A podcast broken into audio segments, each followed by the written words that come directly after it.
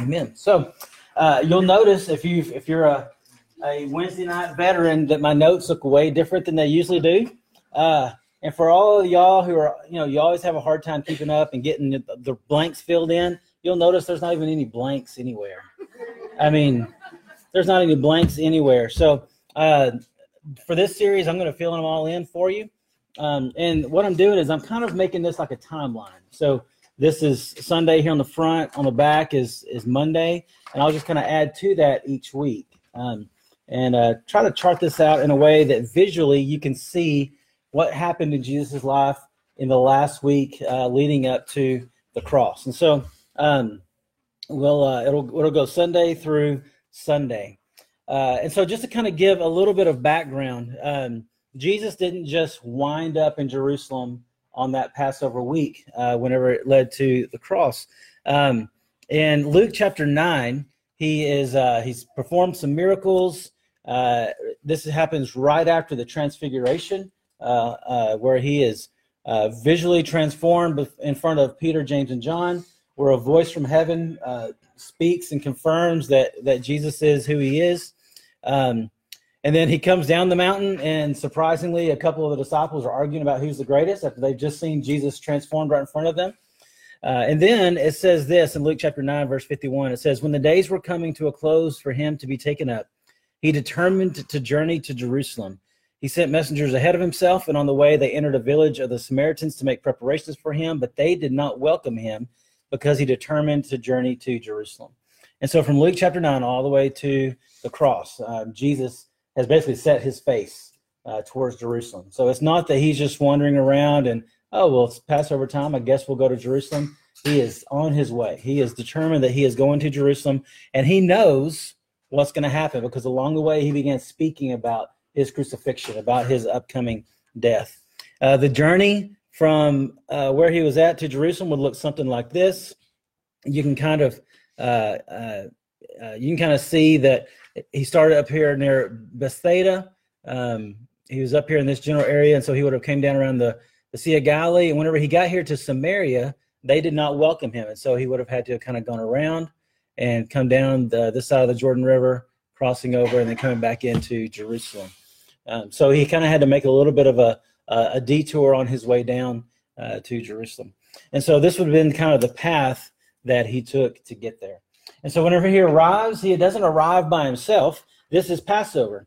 And Scripture says that a good Hebrew person is going to celebrate Passover in Jerusalem. So the Jerusalem swells huge during the Passover week here in this time period. And so it would have been many, many, many times more people than normal there in Jerusalem. And so whenever he comes in, everybody knows about him. He's been performing miracles. Everybody's probably anticipating, you know, maybe I'll get to see the Messiah, maybe I'll get to see this Jesus I've been hearing about. And so there's already kind of just some excitement in the air that maybe this miracle worker Jesus will come into town. And so on Sunday, March the 29th, which they didn't call it March the 29th. You know, that's just what we call it. But Sunday around March the 29th, Jesus enters Jerusalem from Bethany. He comes to outside of Bethany, and he tells them to go in and get a donkey. And so that's where I want to pause and read our scripture. So if you've got the little paper that says synoptic gospel accounts of Jesus last week, what I'll do is I'll get you one of these every week. And what I've done is I've gone through the four gospels, and I've placed the passages of scripture in chronological order, because not every gospel writer says the same thing. And in reality, not every gospel writer puts it in the same order. For example, John's gospel is not written chronologically. John's gospel is written thematically. So some of the things that happened around the Passover week of Jesus' death actually are written about in John chapter 2. Because John, as Brother David has been mentioning as he's going through the Gospel of John, John is written around 7 signs and 7 I am statements of Jesus. And so John is written more thematically. And so you kind of have to put these things in the right order in order to kind of get the full picture of what happens. And so I'd like for us just to read through the scripture. So front and back, I'll just read this, and you can follow along with me. And so this is Sunday. And I won't talk about the references. I'm just going to read it like it's just one big paragraph.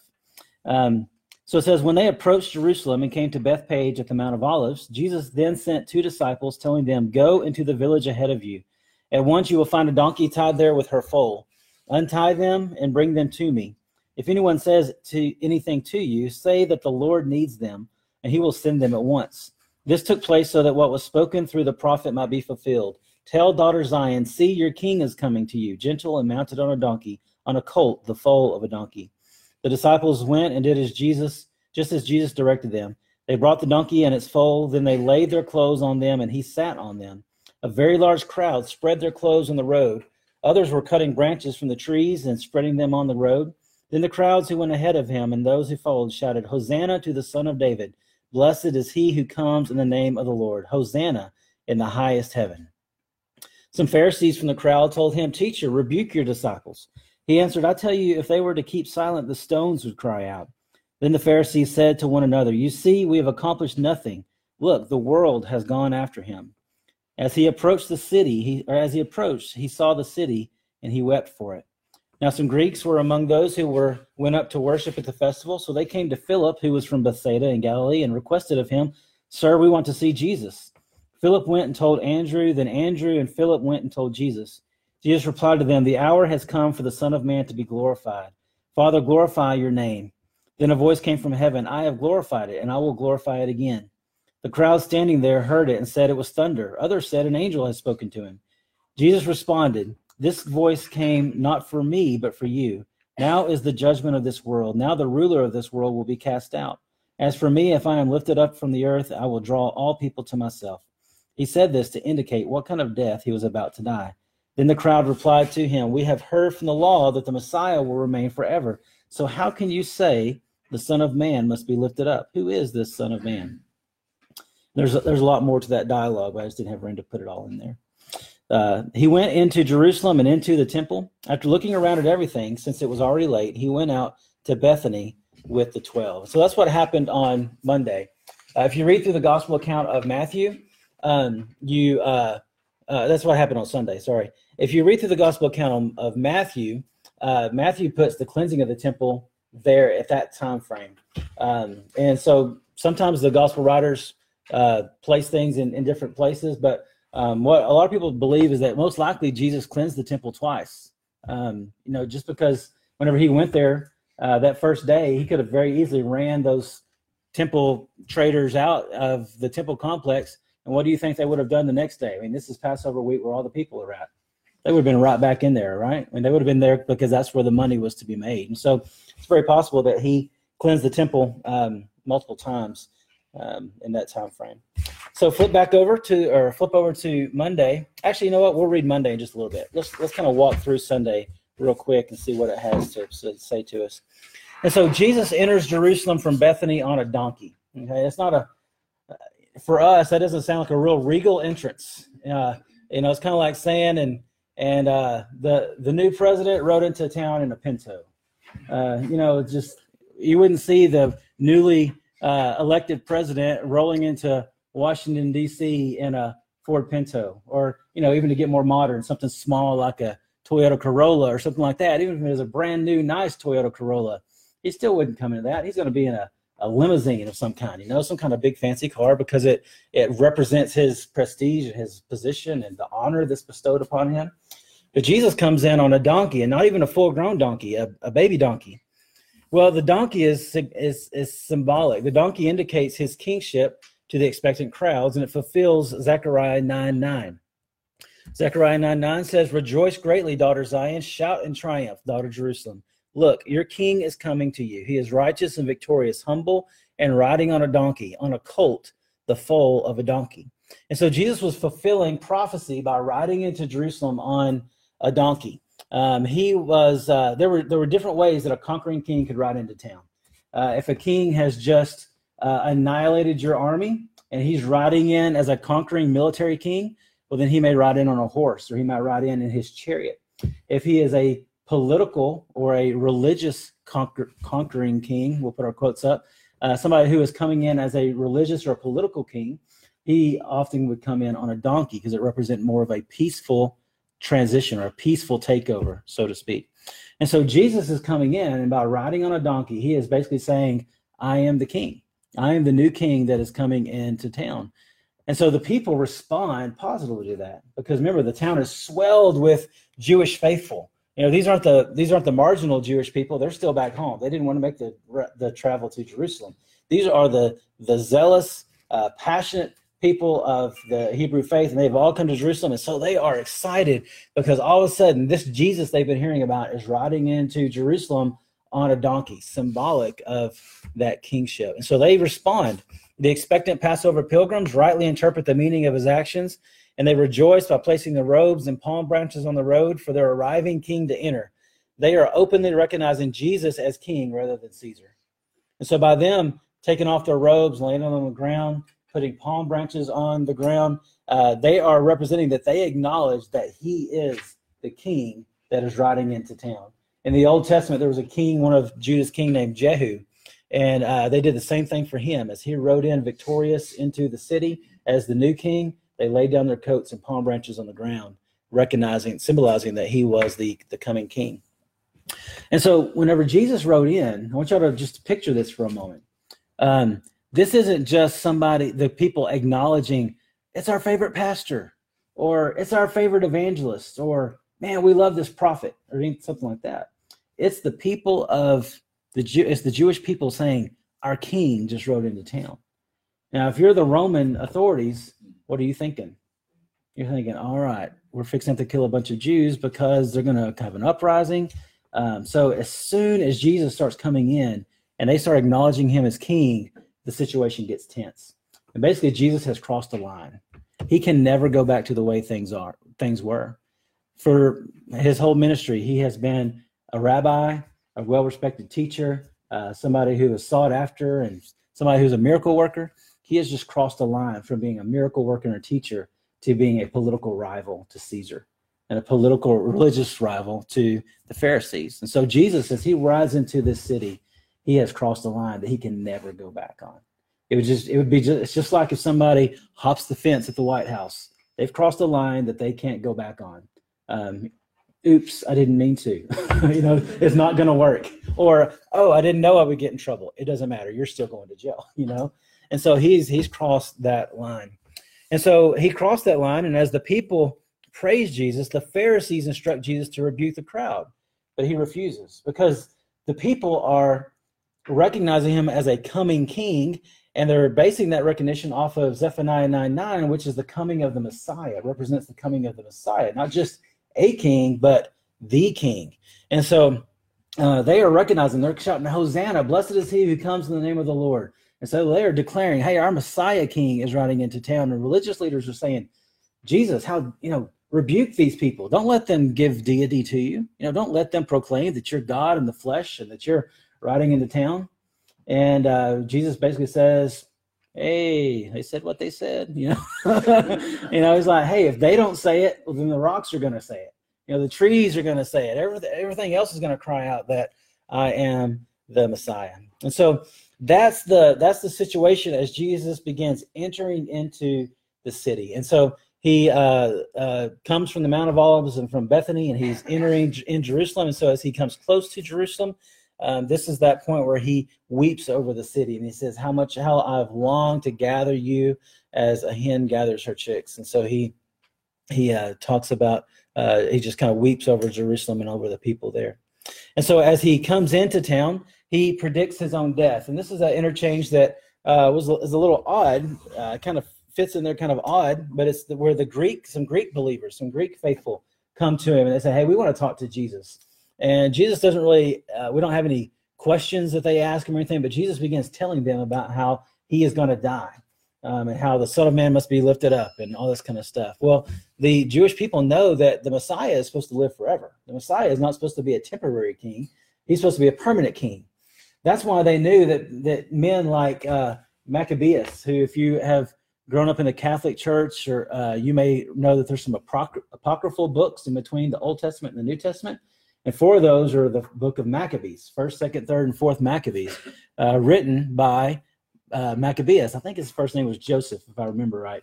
But he basically led a revolt against the reigning power of the time, and kind of set up a Jewish state right there in Jerusalem. He kind of freed Jerusalem for a time period, and then Rome came in and took him out, and he was gone. So they thought he was the Messiah. They heralded him as the Messiah, but he died. So they knew that he wasn't the true Messiah. And so now Jesus is coming in and they're saying, this is the Messiah. But then he says, you know what? I'm going to die. And I'm going to be lifted up. I'm the Son of Man, but the Son of Man must be lifted up, which is a phrase referring to crucifixion, and a phrase that goes all the way back to Moses, whenever Moses lifted up the serpent in the wilderness, which is in John chapter 3. It kind of talks about that. Moses lifted up the serpent, and whoever looked at the serpent was healed from their snake bites that they had received as the serpents went through the people of Israel. And so Jesus is basically saying, look, I am that serpent. I am that person that's going to be lifted up. And anybody who looks at me in faith and trusting will have eternal life. And so they're confused. They're trying to figure out how can you be the Messiah if you're not going to live forever? Because they don't understand the full picture of what Jesus is going to do. So Jesus has this audience with these Greek pilgrims. He says that the reason he's coming to the world is to die. God's voice answers and talks about glorifying God and glorifying Jesus.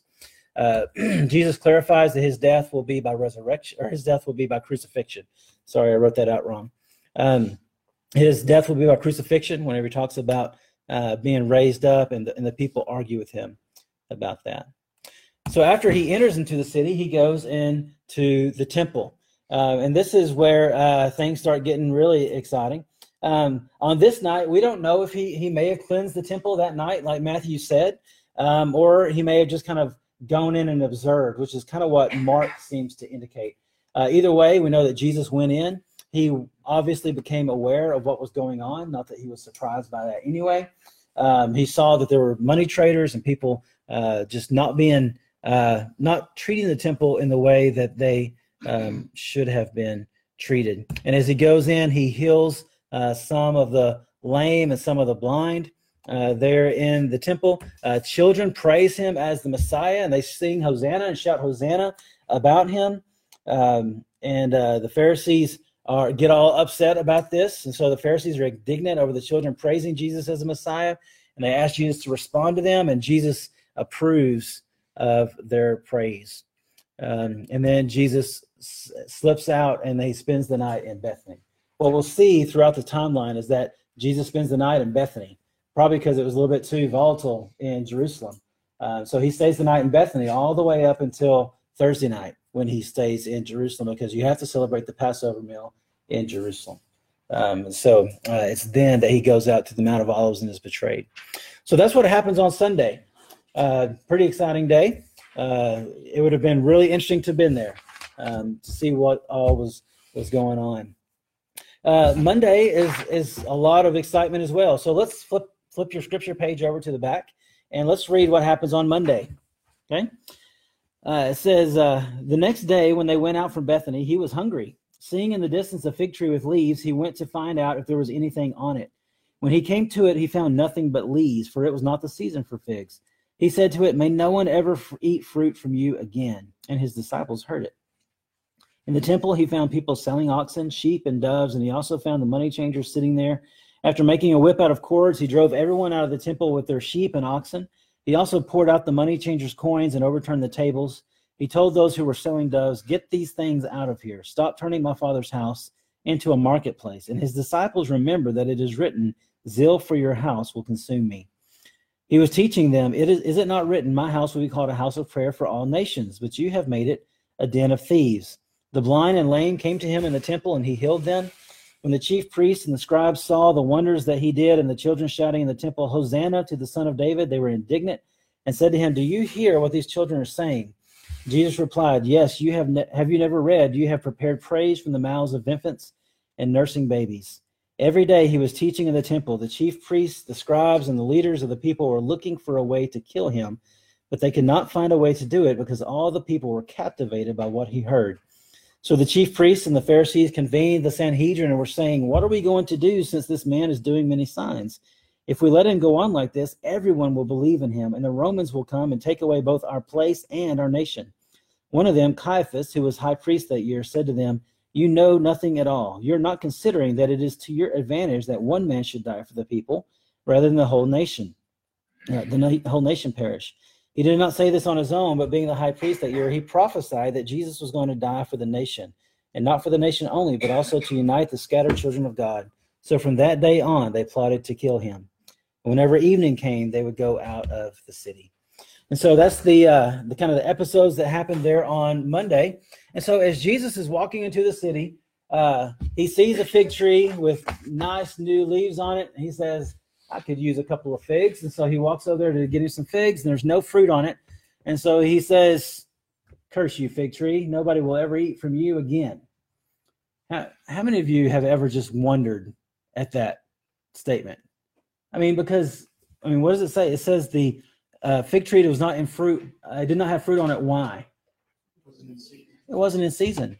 Why would Jesus curse a fig tree for not having fruit when it wasn't supposed to have fruit? Ever wondered that? You haven't? Okay, we'll just keep going. So, Israel in the Old Testament is often characterized by a fig tree. And so God, as speaking through the prophets primarily, will refer to Israel as a fig tree and refer to them having supposed to bear fruit. Jeremiah 8:13 says, I will gather them and bring them to an end, talking about judging Judah. I will gather them and bring them to an end. This is the Lord's declaration. There will be no grapes on the vine, no figs on the tree, and even the leaf will wither. Whatever I have given them will be lost to them. And so Israel was supposed to be, what did Jesus say the day before? So that the temple was supposed to be a house of prayer for who? For all nations, right? Israel was supposed to be like this light shining in the darkness where people would come to receive answers and to receive hope and to receive the message about the one true God. They were supposed to be a people that were a blessing to all nations, a blessing to everyone that came into contact with them. Yet throughout the years, Israel had been repeatedly unfaithful to God, unfaithful to God, unfaithful to God. They were not a mirror or a model of what it meant to have true faith in Yahweh, in the true God. And so they were supposed to be a fig tree where people could come and get fruit. And but they were not. They didn't ever produce fruit. So Jesus cursing the fig tree is symbolic of God's judgment upon Israel, a nation that has the outward appearance of life but fails to bear good fruit. And so when it comes right into it, the story of the fig tree, it doesn't really matter that it wasn't the season for figs. The writer's just telling you this is why there weren't any figs on it, because it wasn't fig season. But it was alive. The tree was alive. It had leaves. It looked like a tree that would produce fruit. Yet it was not. It didn't have fruit on it. It could not satisfy what Jesus desired. Jesus was hungry. He desired food, and that tree could not provide it. Just like the nations are hungry for the truth of the one true God, yet Israel never produced the fruit that they needed in order to have that hunger met. And so Jesus' cursing of the fig tree is symbolic of God's judgment coming on Israel. And we know that, this is around 33 AD. So we know that in AD 70, the Romans are going to enact final judgment on Israel. They're going to destroy the temple and they're going to scatter them around. And Israel would not return to Israel until the 1940s. So God definitely rained down judgment in AD 70 upon his nation. Sorry. And so that cursing of the fig tree is symbolic of what God had done and was doing to the nation of Israel. So Jesus goes in to the city of Jerusalem and he cleanses the temple. When he gets there, he returns to the temple. He knows full well what he'll find there because he was there the night before. He's going to find religiously sanctioned money changers and merchants fleecing the people. So these are basically stock traders who are all in it for themselves. What would happen is you had to have this special kind of money to make an offering in the temple. And so people would come and they would have their money coming from as far as, there's there were Jews in Africa, there were Jews in Egypt, there were Jews up north, out east, everywhere. And they were coming in. And whenever they came in, what kind of money did they bring with them? Well, whatever money that the country that they were from. And so, if we wound up over in Jerusalem, we'd have our U.S. dollars. Well, you can't give U.S. dollars as an offering in the temple. You've got to give a special temple coin as an offering. And so you have to exchange it. If you've ever gone to another country, you know what an exchange rate is, right? So if you go somewhere like, I don't know what it is right now, but usually in Israel, going from United States to Israel, it's about 1 to 2, $1 for 2 Israel shekels. And so that's kind of what the exchange rate was. Well, the exchange rate in the temple was super high.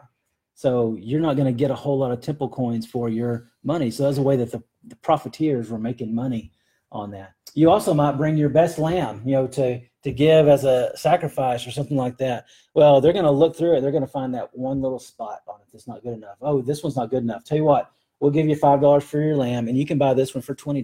This is just right. That's good enough for you. And so they were profiting off the people. They were stealing from the people. And so Jesus runs these profiteers out of the temple and begins teaching the people that the temple was to be a house of prayer for all nations. And Isaiah 56:7 is where it says this: I will bring them to my holy mountain and let them rejoice in my house of prayer. Their burnt offerings and sacrifices will be acceptable on my altar, for my house will be called the house of prayer for all nations. So this is what Jesus was teaching them, that this was the purpose of the temple. And so by doing this, this was a direct challenge and threat to the religious structure put in place by the religious leaders. So the day before, on Sunday, Jesus came in as a very clear and obvious alternative to the reign and the rule of King Caesar. Now on Monday, he comes in and he begins teaching how the religious structure that the religious leaders have set up is corrupt. And he begins teaching an alternative way of living out your faith in God to the people. And so basically he's saying, shut these Pharisees out and don't listen to them. And so by doing so, he's undermining their income, undermining their influence, undermining their position in society. And so he has become not only just a threat to the rule of Caesar, but now a threat to these religious leaders, the leaders of the Jewish people. And so after he cleanses the temple and begins teaching against the policies of the religious establishment, they began seeking ways to destroy Jesus. Jesus had lit a fire under these religious leaders, and it was not going to go out. He didn't want it to go out because he knew what the purpose of his life and the purpose of his coming was. And so all week we're going to see, as we keep this study going, every day he throws a little more gasoline on the fire. He's trying to keep it going, trying to get it bigger and bigger and bigger, until finally on Thursday and Friday it boils over. And so that's what we'll see as we continue on. And so at the end of this day, Jesus goes out once again and he spends the night in Bethany and stays there. And then he'll come back in the next day. So every day he comes back in and he does something else to stir the pot. And then he goes back out, has a good night's rest, and he comes back in and stirs the pot. And the whole purpose of this, and one of the things that we need to really realize, is that Jesus was not captured and placed on the cross. Jesus put himself on the cross. Every day, Jesus does something else to get himself in trouble. We know that Jesus didn't sin to get himself in trouble, but every day Jesus does something else to get himself in trouble with somebody, with mainly the religious leaders, all the way up to his mock trial, when they can't even get their witnesses to agree. And Jesus has to say, hey guys, I'm God. And then they're like, blasphemy, And so he basically convicts himself. And I'm getting ahead of myself, but Jesus is just, he knows that he's supposed to die on Friday, and he does everything that he can to get there for our sake. And so I want you to think about that as we approach Easter. Just consider how Easter was not when Jesus was killed. Either Easter was when Jesus sacrificed himself. Easter was when Jesus gave himself for us, not when his life was taken. Remember, he said, nobody can take my life. I give my life. And that's what we'll see during this Easter week. And when you think about it that way, not that the cross is meaningless any other way, but man, it just really puts some gravitas sort of to the cross and to what Jesus did during this Passion Week.